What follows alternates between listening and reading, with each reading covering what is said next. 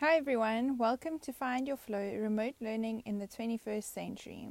I'm Clarice and I'm the Pedagogical Director at Kingfisher Learning Online, or KFlow for short.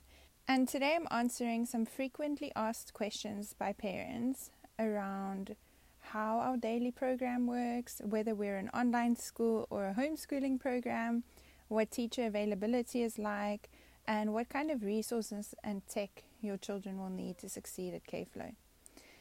So the first thing I want to clarify is that Kingfisher Learning Online is a online school. So we have teachers who take care of your kids. It is not a homeschooling program that parents have to run and teach their children at home.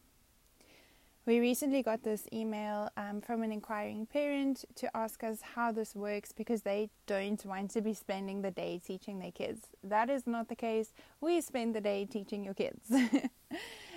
Teachers are available the whole day during school hours. School starts at 8 o'clock in the morning and it finishes at half past 1 in the afternoon.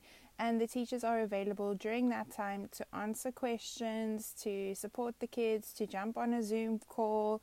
Um, if there's any extra help needed, you know, any kind of explanation, especially when it comes to like math and science and these kind of subjects, the teachers are 100% available to the children throughout the school day, just like they would be in a normal classroom setting.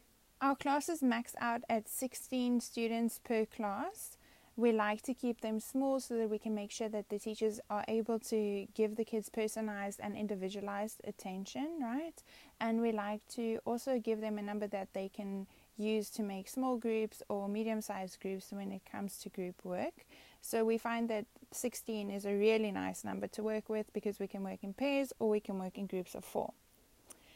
To be able to succeed at KFlow, we recommend that parents provide their children with either a laptop or a large tablet. They can use their phones, and many students do use their phones, especially if they've run out of um, battery power on their laptop. They can easily transition to their phone because we use G Suite, all of the work is already saved in the cloud, and so it's really easy for them to just, you know, switch to a different device and pick up where they left off.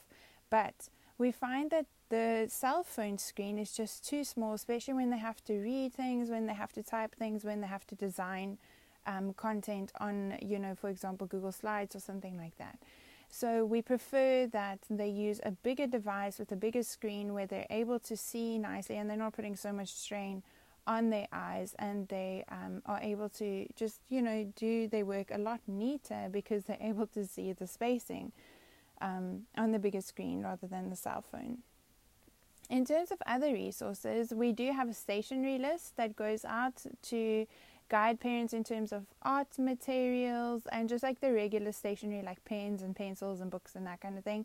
But it's really what you would expect from any other school. Um, and the stationery list is available as soon as you inquire about registering your child. Okay, but there's nothing untowards or anything odd on that list. You know, we just work with what you would have had in a normal classroom setting. And then finally, the daily program. So the daily program really depends on the grade that the child is in, but how it works, like I've, I've spent um, three episodes speaking about our curriculum and the different subjects that we teach and the approach that we have for each of the different subjects.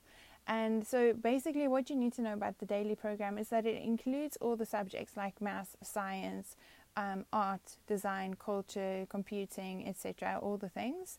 And in our daily program, we also include a time for the children to do sport because in a normal school setting, they would have had sport as part of their day, right? You would pick them up after sport.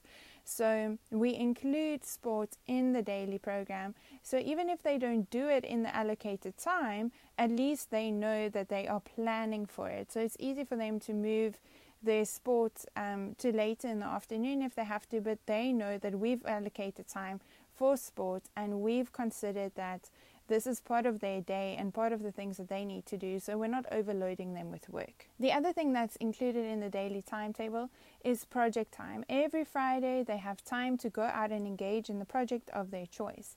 Again, I've spoken at length about the projects and how we structure our project and our approach to projects every term. But that is also scheduled into the daily program. Every Friday, there's a nice long slot available for project time. And the things that are included in our daily program obviously are our Zoom meetings.